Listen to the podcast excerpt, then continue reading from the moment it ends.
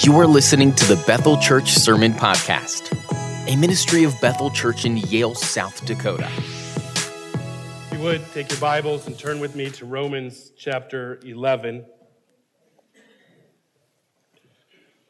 Romans 11, we're going to cover the last bit of the chapter. A fairly good chunk compared to what we have been dealing with. We're going to pick up in verse 26 and then deal with the rest of the chapter. We've been talking about for the last several months God's relationship to, to the nation of, of Israel how God is, is dealing with them, the purpose of, of saving Gentiles, this really this objection that some people in Paul's day are, are having when they look at the mass rejection that is going on by the people of Israel. And they're, they're saying, did God's word fail here? Has God's word failed because of all these promises? Aren't these his people? Didn't he promise to, to, to save them? Didn't he promise to, to deal with them? And, and here, there's this mass rejection going on. But not only that, not only is there a mass rejection among the people of Israel, but there's a, a revival going on amongst Gentiles. It seems backwards. So that's what we're dealing with.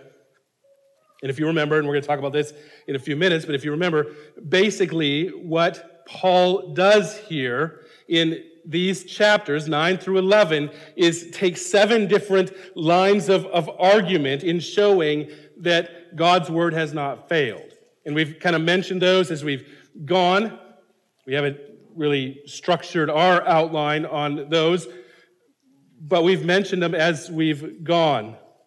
And today we're in the third or the, the seventh and final point that Paul is, is making, and we'll deal with that point just all of it in, in one message today because it is a, a really a, culmination of Paul's thought through these whole chapters. So, if you would, stand with me as we honor the, the reading of Scripture together. Romans chapter 11, starting in verse 26.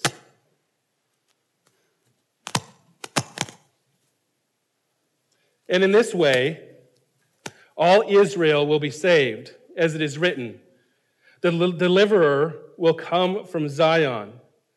He will banish ungodliness from Jacob. And this will be my covenant with them when I take away their sins. As regard to the gospel, they are enemies for your sake, but as regards to election, they are beloved for the sake of their forefathers. For the gifts and the calling of God are irrevocable. For just as you were at one time disobedient to God, but now have received mercy because of their disobedience, so they too have now become disobedient in order that by the mercy shown to you, they may now receive mercy. For God has consigned all to disobedience, that he may have mercy on all. Oh, the depth and riches and wisdom and knowledge of God. How unsearchable are his judgments, and how inscrutable are his ways. For who has known the mind of the Lord, and who has been his counselor? Or who has given a gift to him that he might be repaid? For from him, through him, to him, are all things. To him be the glory forever. Amen. Let's pray. Our Heavenly Father, we thank you for your word. And I, I, thank you for this tremendous doxology at the end of these chapters. It, it puts all of this into perspective that we've dealt with some tremendously difficult subjects the doctrine of election, predestination, reprobation. the free offer of the gospel and how that fits. But as Paul is talking about all of these things, and as he brings this line of argument to a close, he breaks out in doxology, in praise, talking about the, the wisdom and the greatness of God. Lord, we pray that as we approach this text this morning, that we too would see the wisdom, the greatness of God. That we would leave rejoicing in doxology because the ways of God are so great. And what He's doing in, in us is great. Lord, we pray you would work this way. We pray that you would do more than we can ask or think through the proclamation of your word. We pray that your spirit would work in, in ways that we can't imagine in the hearts and the lives of people. We know that's your business. Lord, and we pray that we're faithful and that you work. And we pray these things in Jesus' name. Amen. You may be seated. 100 years ago or so, there was a, a king of Prussia. His name was uh, Frederick, I believe and he was having a, a discussion with his chaplain about the truth claims of the Bible. And according to the story, the king was very skeptical of the Bible's truth because of the atheistic influences in his life. And he told the chaplain if the Bible is true, it should be very easy to prove.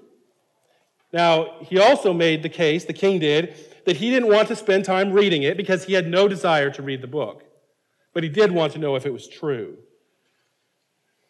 So he told his chaplain that if it's true, you should be able to prove the Bible's inspiration in a word. Now, seems like an impossible task in a word. That's not really literally what he meant. He was asking for a short proof of inspiration. But the chaplain reportedly turned to him and said, But you know, King, it is possible to give proof of the Bible's inspiration in one word, literally. And the king then demanded, I want to know this magic word that carries the Bible's that carries the, the weight of the Bible's inspiration on its shoulders. And the chaplain said, The word is, is this. It's Israel. Now there are many proofs of the Bible's inspiration, convincing proofs. But we must admit that the nation of Israel, throughout the past 4,000 years, has been pretty remarkable. They've been disposed of their homeland, dispersed all over the world. Basically, when we look at this people and we see that she survived where other peoples didn't, couple this with God's relationship with the people prophecies concerning the nation, there is certainly strong evidence for the Bible's inspiration when you look at that people. Think about it this way. One might be tempted to think that the survival of the Jewish people may suggest that God really didn't care for them. All the, the trials, the persecutions. I mean, you just think of the Holocaust. God preserved this people this long to do that to them? Forced to, scatter all over. They don't have a, a homeland. God preserved that people, though, not because he didn't care for them, but because he does care for them. And what we've been seeing in these last chapters here, 9 through 11, is that God does have a plan. It may seem like that, that God is preserving these people only to, to pour out judgment on them, that He doesn't care about them. But what we're seeing here is that God does have a plan. God does care for these people. Now, people at the time of Paul are looking at the nation of Israel. They're seeing their rejection of the Messiah. They're saying, God said these people were special. Rejecting the Messiah Paul has, has clearly taught that Jews and Gentiles are all alike under sin. Those that don't believe in Jesus, that his death and resurrection secured eternal life by bearing the, the weight of sin and death on himself for every person that would turn and believe in him. Paul taught this. Now, people in Paul's day are seeing the rejection of the Messiah by the Jewish people and wondering Has God's word failed? Does God even care about them anymore? Has God turned his attention somewhere else? There is a very popular view in theology that says exactly that, by the way. It says that God turned his attention from Israel because of their rejection and he turned it toward the church. Some people go so far as to say the church replaces Israel. It's called replacement theology. We talked about it last time. It's dangerous.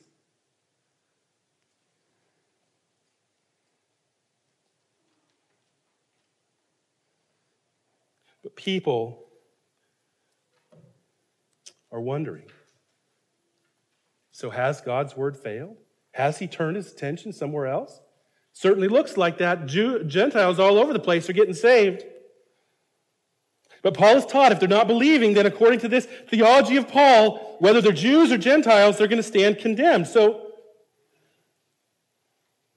here's these Jewish people who are not believing, who are condemned in Paul's theology. So now they're asking Paul, has God's word failed? Now, Paul's answer to this question has been definitive. No, absolutely not. In fact, Paul has given seven reasons that we mentioned earlier why his answer is no. Let me just go back really quickly and, and reiterate those seven reasons so you can see them all and then see where we end up here today. These come from James Boice, by the way. And he says this in uh, reason number one, in chapters chapter 9, verses 6 through 26, we see that Paul is, is arguing that God's word has not failed because all whom God has elected to salvation are or will be saved. His purpose in election is that all who are elected will be saved. Second line of argument is in 9, 25 through 29. The argument continues, and he says, Paul says that, that God had previously revealed, so he's quoting the Old Testament, he had previously revealed that not all Israel would be saved, that some Gentiles would be. So we're going, and we're going to come back to this because it seems to be a little bit in contrast with today's point. In even Paul's words that we read in, in Romans chapter 11. But in other words, this is not a surprise that what's happening right now should not be a surprise because God already said it would. Third, a long portion of Paul's argument, chapter 9, 30 through 10, 21, is that God's word has not failed because the unbelief of the Jews was their own responsibility. It wasn't, it's not on God. God is not blamed for their unbelief. Four, God's word has not failed because some Jews, this includes Paul, have believed and are saved. God's word has not failed because, and Paul puts himself in this category in 11.1, some have believed. They're not all lost. In 5, in chapter 11, verses uh, 2 through 10, we see that God's word has not failed because it has always been the case that not all Jews, but only a remnant of them have been saved. 6, this is what we just spent a considerable amount of time on. And that is that God's plans for Israel have not failed because the salvation of the Gentiles that is occurring at this time, the time that Paul is writing, is meant to arouse Israel to envy and be the means in which God saves many Jews. That's in 11, verses 11 through 24. So now, finally, in 25 through the rest of the chapter, God's purpose toward the nation of Israel has not failed because in the end, all Israel will be saved. That's the last, that's the last argument. That's where we are today. And that's, that's the title of the, the message All Israel will be saved. I said I'd come back to the, the second point, and we should do that for a moment. If you look at verse 26 in chapter 11, we see Paul clearly says that all Israel will be saved. So, so that's where we get point number seven. And if you remember these points, right, James Boice puts them out, and, and you see it, it clearly in Paul's argument. But after Paul goes through all of this, all of these arguments, he says, You see, all Israel will be saved. In this way, God's word has not failed. But Boice's second point seems to suggest that all Israel isn't going to be saved. Flip back to chapter 9, if you would. I want you to see this. Look at verse 27. And Isaiah cries out concerning Israel Though the number of the sons of Israel may be as the sand of the seashore, only a remnant of them will be saved. Doesn't that seem like a contradiction? In that text, he goes on and makes it clear that God has not laid waste to the nation like he did Sodom and Gomorrah, but he saved some of them. He saved a remnant. Of course, Paul's point here is that if, if one were to suggest that God's word had failed, then why would he even save some of them? He hasn't abandoned the nation. That was his point back in, in chapter 9. And then in chapter 10, he goes on to say that unbelief was the fault of the Jews themselves and not God. So now, or how, let me ask the question how is it that Paul can say that not all Israel will be saved on one hand and then say that all Israel will be saved on the other hand in chapter 11. I think we've already answered this question in previous messages, probably a few times, but let me just reiterate the answer here. And to do that, we need to recognize that, that chapter 9, verse 27, here, Paul is speaking of the physical nation of Israel. The sons of Abraham, though they number as, as sands of the, the seashore, he's talking about the, the physical nation. And out of that group, some will be saved. So when he's talking about Israel at the end of chapter 11, he's speaking about Israel as the people of God. The people that God has chosen for his own possession, a people made up from both Jews and Gentiles. He's talking about true Israel. If you look back at the start of this argument in chapter 9, he tells us where he's going, where he's going to end up.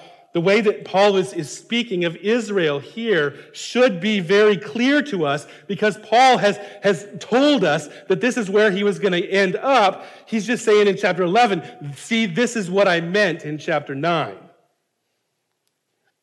So if you go back to the beginning of chapter 9, after Paul speaks of his mourning, his broken heart toward the nation of Israel for their rejection of Jesus as the Messiah, he starts his argument in verse 6, saying, It is not as though the word of God has failed, for not all who are descended from Israel belong to Israel. See what he's doing there? It's quite easy to understand, really. And that is that just because one is a physical descendant of Abraham does not automatically mean that they will inherit eternal life. Only those who place their faith and trust in Jesus Christ will. So a true descendant or child of Abraham are those who follow him in faith. Those who trust in the promise of God just as Abraham did. That's Paul's point. So at the end of his argument, it's very fitting that Paul return to this point and say, in essence, see, so God's word has not failed because in the end, all Israel will be saved. All those that God has predestined to eternal life, to faith in Christ Jesus, will come to faith. You see, all that God has promised is coming to fruition. See, all that God has planned is happening. God is accomplishing what God wants to accomplish. God's plan is happening. See? This is how he can say, all Israel will be saved. Every single one that he predestined to faith in Christ Jesus, Jew or Gentile, this calling of people to his own purpose, for his own glory, is happening. So, let's spend a few minutes here and, and work our way through these verses at the end of chapter 11. I'm going to pick this up before I forget. Okay.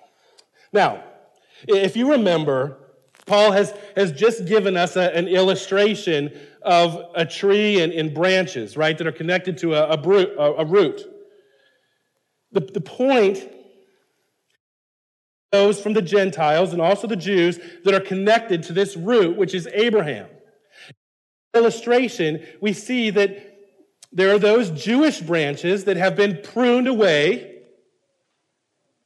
and Gentile ones that have been grafted in. And there's a, a, warning there, if you remember, that the Gentiles shouldn't boast of their present favored position. They should not presume on God's kindness, but remember that God is just and that God punishes sin, and especially the sin of unbelief. Remember the, the kindness and severity of, of God in that conversation last week? Now, Paul says in verse 25, lest you become wise in your own sight. I do not want you to be unaware of this mystery, he says. I think this is, I think this is absolutely fascinating. This mystery that a, a partial hardening has come upon Israel until the, the fullness of Gentiles has come in. So he's, he's letting them in on a, a mystery. Now, what do you think of when you, you hear the word mystery? I think of a, a magician.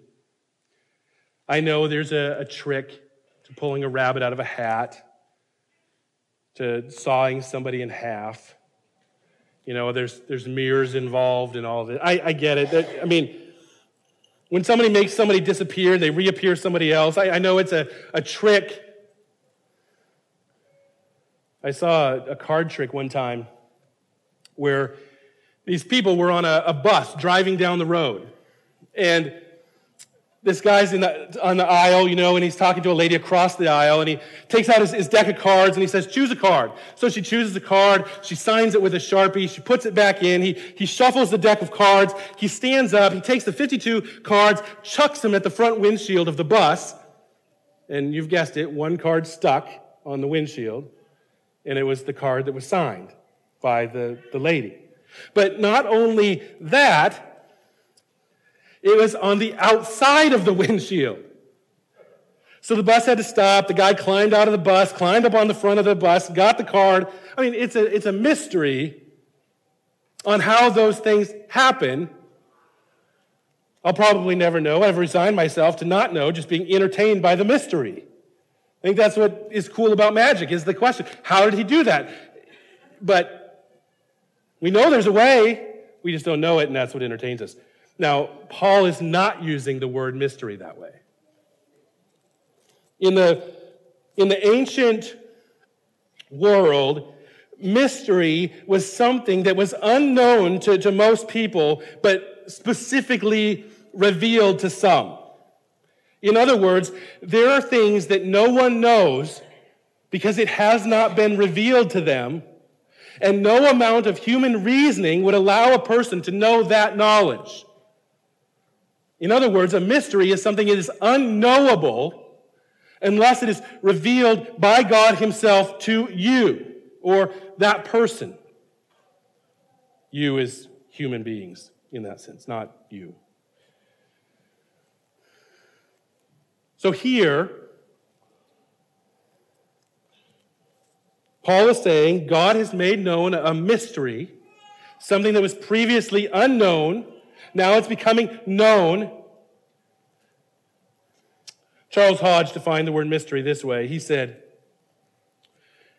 A mystery is any future event which could be known only by divine revelation. Henry Ironside said much the same thing, but added on to that, he says mysteries in the New Testament are things that we should know because God revealed them to us, They were unknowable, now they're knowable only by God's revelation. We should know them, but largely they're ignored by Christians today. He makes a good point. They're revealed because God wants you to know about them. I want us to think about this for a moment. Paul says here, unless you become wise in your own sight, you need to know this mystery. In other words, he's saying that you need to know this so you're not conceited, you're not arrogant. There's a reason for Paul telling us this. But before we really get into that, we need to say another word about mysteries, though. If mysteries are things that we would never know on our own, but are revealed to us, that's the only way that we know them, then how do we know what a mystery is? Let me explain a little bit what I mean here. Deuteronomy 29 29 says that there, there are secret things that belong to the Lord, and there are things that are revealed that belong to us and our children forever. So there are mysteries or things that we will never know because God has chosen not to reveal them. They're secret things that belong to the Lord. But there's also other things that God has chosen to be revealed. So, verse 25 in Romans 11 is an example. He chose to reveal this. And those things are things that belong to us and our children forever. This is where mysticism is so dangerous, is because it, it elevates the individual to the one whom God is communicating with and saying that there is a mystery and I know it. There's something that belongs to God. There's a secret thing there, and I know it. For instance, if I stood here and, and, told you that God told me something, He revealed to me something either about you personally or your, this church or His plan or why He did something, here's, here's the problem with that. And why it's, it's mysticism and not Christianity. And that is because all that God needed to reveal for our benefit that is to be passed down to our children forever and ever has been revealed already. The canon of Scripture is closed. There's no more new revelation. The book of Revelation is clear on this. The canon, the 66 books of the Bible, is closed. It even pronounces a curse on those who would add to it. So, for somebody saying, God told me this, here's a, here's a mystery from God that, that He told me He wants to share with you, those kind of things don't happen. This is, this is far different, though. Just let me make this distinction. There's far different from saying, I, I believe God is leading me in this direction. It, it, that's far different from saying, here is a, a mystery that is previously unknown to everybody. And the only way this mystery in God's mind can be made known is if God makes it known and He's making it known through me to you. The author of Hebrews makes the point very well. Right in the, the first chapter, you can look at this if you want to. The author of Hebrews says, Long ago, at many times and in various ways, God spoke to our fathers by prophets. But now, in these last days, he has spoken to us by his Son, whom he appointed the heir of all things through whom he also created the world. And then the author goes on in the first chapter to show the, the supremacy of, of Christ. And then in chapter 2, he picks up this idea again about how God speaks to us. And he says, Therefore, therefore, since now Christ speaks to us, therefore we must pay close attention to what we have heard, lest we drift away from it. Here's the point God doesn't speak through apostles and, and prophets today. He did that already. And what they said has been laid down and captured in Scripture. And Scripture is sufficient. It's necessary and it's sufficient for us. It's all that we need. And therefore, we ought to pay close attention to it lest we drift away from it. The author of Hebrews is saying, don't wait for somebody to reveal mysteries of God to you. God has revealed what is sufficient for you in His Word. I find it fascinating that Jesus promised the Holy Spirit and that he would come and guide us into truth. In one way, he did that was guiding the, the authors of Scripture. He moved them to write the, the very words of, of Christ himself. That's why Jesus is the eternal Word of God. So the question then is what is this mystery that is being made known? This important mystery that can only be made known if, if God wants it to be revealed through Paul to these people and have it written down in Scripture. This such this thing that is so important that the people of God ought to know this. He says, the mystery is that there is a partial hardening of the Jewish people until the fullness of the Gentiles come in. Notice Paul is giving the, the reason that he's revealing this mystery, and that is lest you become wise in your own eyes, lest you become conceited. We've, we've mentioned some of this before, so I'm not going to spend much time on it, but just so you're, you're thinking about it, how are, how are, or what ways can we become conceited? And that is thinking that the Gentiles believers have replaced Jewish ones, to think that we can become conceited in thinking that the Gentiles church is, is the end of God's dealing with all people in, in history. Thinking that God's plans center around us when really they, they don't. We could think that, that we're really something special, or that, that people that aren't like us are hopeless. But Paul warns against this and says there is a reason for what God is doing. This partial hardening that will end when the fullness of the Gentiles comes in. Move down to 26.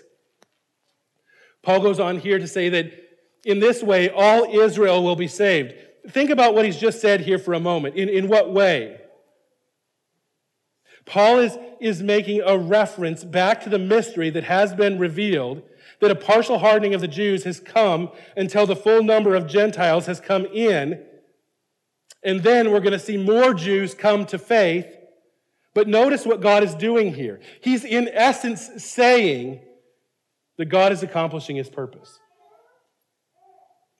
In Romans 9, we see a line in verse 11 that is so important throughout these chapters in speaking of Jacob and Esau, he says, he speaks of God's purpose in election. And I think that's the point here. Ultimately, God's purpose in election is that His will, His decree will come to fruition. That all Israel, all those that are descendants of Abraham in faith, that are chosen by him, will come to faith. That every person that places their faith and trust in Jesus Christ is saved. Everyone that the Father has given to Christ. If one reads this thinking that it must be talking about the physical nation of Israel here, notice that that really doesn't make sense. For we know that all Israel was not saved in that sense. Or Paul wouldn't have said what he said at the start of Romans 9 and Romans 10, both. Is in agony over the fact that they won't be all saved. The only reasons for Paul's words there is that he understood some of the nation would die apart from Christ Jesus, and he pled with God for their salvation, even wished, in a sense, to trade places with them. To explain this away doesn't work. Certainly, here Paul is talking about God's overall purpose. God, in the end, will accomplish everything that God set out to accomplish. That's what he means in saying all Israel will be saved.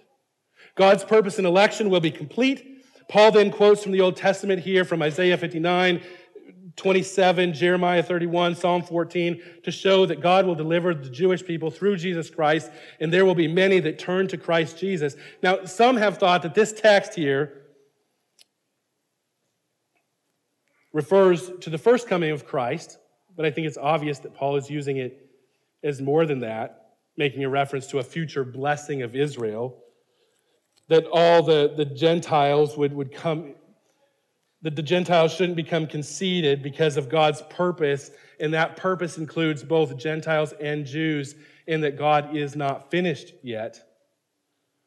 Skip down to, to verses 28 and 29 then for a couple minutes.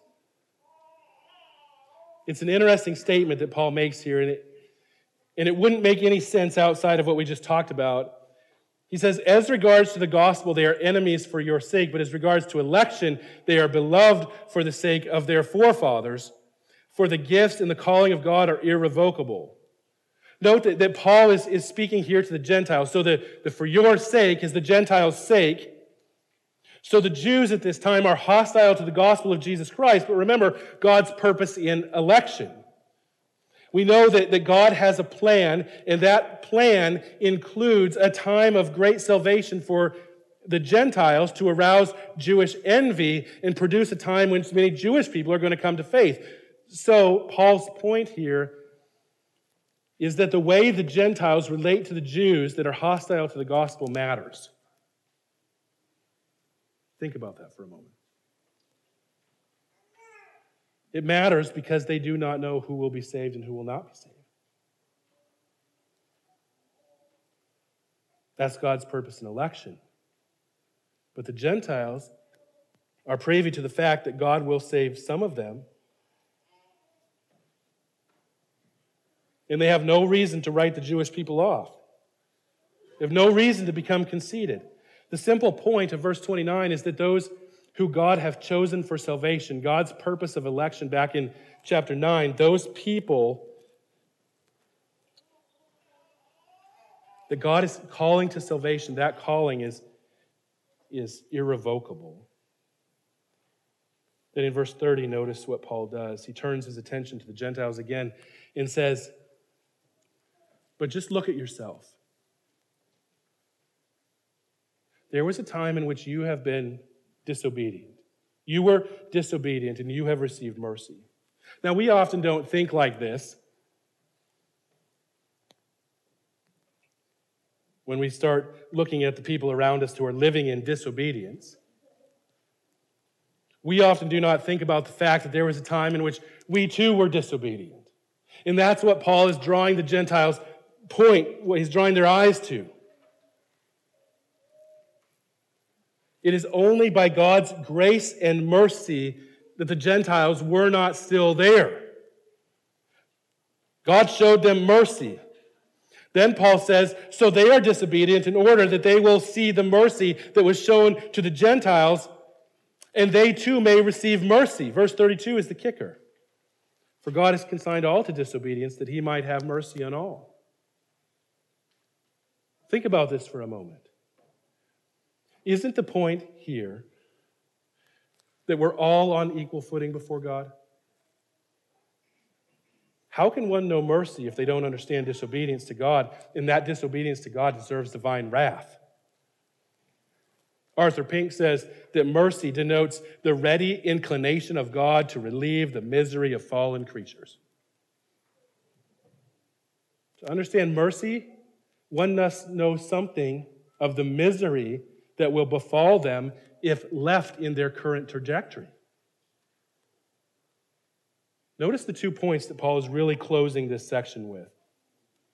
The first, we've mentioned this already, but I'll say it again. I'll say it how James Boice says it. He says, To appreciate mercy, we must see it as against the dark backdrop of sin. In these verses, the words mercy and disobedience occur the same number of times. Certainly, mercy is the dominant, dominant theme here. But how can one understand it without understanding it against the backdrop of the darkness of sin and disobedience? Simply, mercy is not getting what you deserve. How can one understand mercy without understanding what you deserve. Second, notice that one is not saved, one cannot be saved without mercy. I think we need to grasp this here that the Jewish people are not going to be saved because they are Jewish, and the Gentiles are not going to be saved because they are Gentiles. They're going to be saved solely because of the mercy of God. Paul has established this way back in chapter 3, verse 9, that Jews and Gentiles are both under sin, and they deserve the due penalty of their sin, and that the only hope they have is the mercy of God sparing the judgment that they deserve. That's mercy. We also must point out that God's mercy towards sinners only makes sense in light of his justice. God always does what is right. Always. Always does what is right. This is what it means to be God. And what is right is for an all holy God to deal rightly with sin. Those who commit treasonous acts against God bear the weight for their actions. So for God to do what is right is to deal rightly or justly with sinners. So God, for God to withhold punishment, that's mercy, from sinners seems to be in contrast with his justice. And it would be very wrong for us to pit God's justice and mercy against one another. Some have tried to do that. We're not going to get into that. It doesn't work. It doesn't even make sense. Yes, God is God, but God cannot violate who He is. God cannot not be, become ungod in order to be God over here, and then ungod Himself over here to be God over here. It doesn't work. God cannot violate who he is to be who he is. He cannot forsake justice for the sake of mercy. He cannot forsake mercy for the sake of justice. It doesn't make any sense. Therefore, we can receive mercy from God only because Jesus Christ bore the penalty for our sins, bore the wrath of God on our account. And in this, God is just because he's dealt rightly with sin. And we receive mercy because Jesus died in the place of all those who would believe in him, who would cast themselves on the mercy of God, admit that he is our only hope, and that in Christ Jesus and what he has done, that we could never do anything to earn God's favor, but only throw ourselves on the mercy of an almighty God. Then note, at the very end of the chapter, that Paul is thinking about these things. And he's overwhelmed. There's no other way to explain what's happening here in the middle of a letter. He's overwhelmed. He's so amazed at the prospect of what God has done on his behalf. That God would show him mercy that God would withhold judgment on him because he poured it out on his own son. He's so amazed for him what he has done in Christ that he ends this chapter in doxology, in praise. Who is all wise, who planned this plan that we could never have have dreamed of, but yet this is what God is doing. If we came up with a plan, we would plan it totally different and it wouldn't work. We would mess it up. God messes nothing up. He always does what is good. He always does what is right. And because of this, Paul is in praise for this God who is worthy of, of knowledge, worthy of our trust, worthy of our adoration.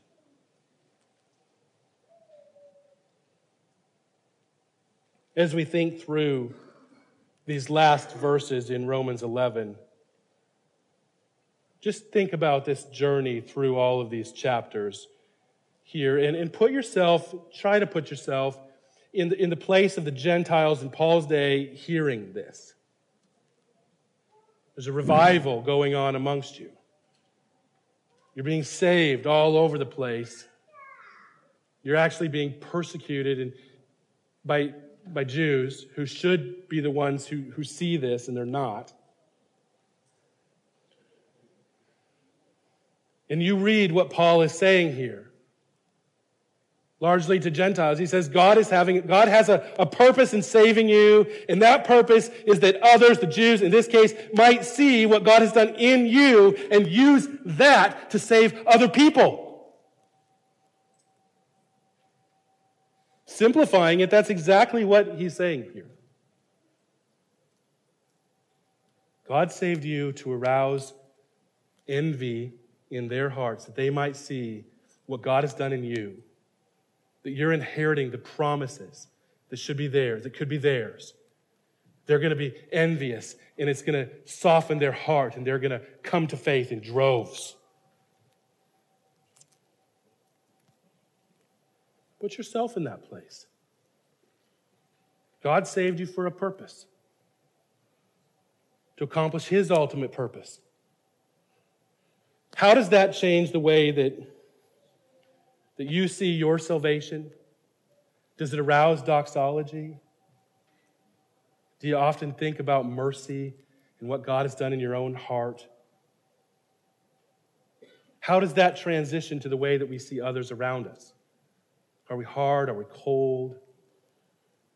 Do we see ourselves as people who God saved just because of us? A lot of Christianity today, that's what it says. All, God saved you because of you. Somebody made that comment in, in Sunday school this morning. It's a good comment. God saved you because of you. Therefore, you go be the best you you can possibly be. It's not what this text is saying. God is saving Gentiles so that they'll be a light to the Jews. When the Jews were supposed to be a light to the Gentiles, uh, it's very ironic. You go back and, and read the, the dedication to the temple in Solomon's day. The temple was this place that was supposed to be a, a light to the Gentiles. The Jews were a, God was blessing the Jews in order that they may bless all the nations around them. But we know the story. Instead of blessing all the nations around them, they took from the nations evil how does this change the way that we view our own salvation? Does it lead to doxology? How does it affect the way that we view those others around us? Are we a light to them? Or are we just all about our, ourselves and keeping what God has done for us? God saved us to glorify Himself. And He does that when we let our light shine. You are, Jesus said, a light that's on a hill. Let your light shine. That's who you are. Don't hide it. Let's pray. Our Heavenly Father, we thank you for your goodness, your tremendous mercy toward us that we do not deserve. Lord, we pray that as we contemplate this text, as we think about why you, you saved us, why you're, you're working in, in us and in not other people, Lord, we realize too that we're part of your plan. Lord, and I pray that we would have an outward focus, not just an inward focus. I pray that we would depend and, entrust on you, that you would guide us and, and lead us. Continue to work and speak to us through your word. Lord, I pray that we wouldn't be people who drift from that. But you, we continue to, to trust in you, hold fast to you. You keep creating us into the people that you want us to be for your glory, your honor, that we might see droves of people around us become Christians become saved and fall on the mercy of Jesus Christ as their only hope. God, we plead for that. We pray these things in Jesus' name. Thank you for listening to this sermon resource from BethelMBChurch.org. If you'd like to learn more about Bethel Church or find other resources, please visit our website at BethelMBChurch.org. Bethel Church exists to bring glory to God by promoting the joyful worship of Jesus Christ both here and abroad.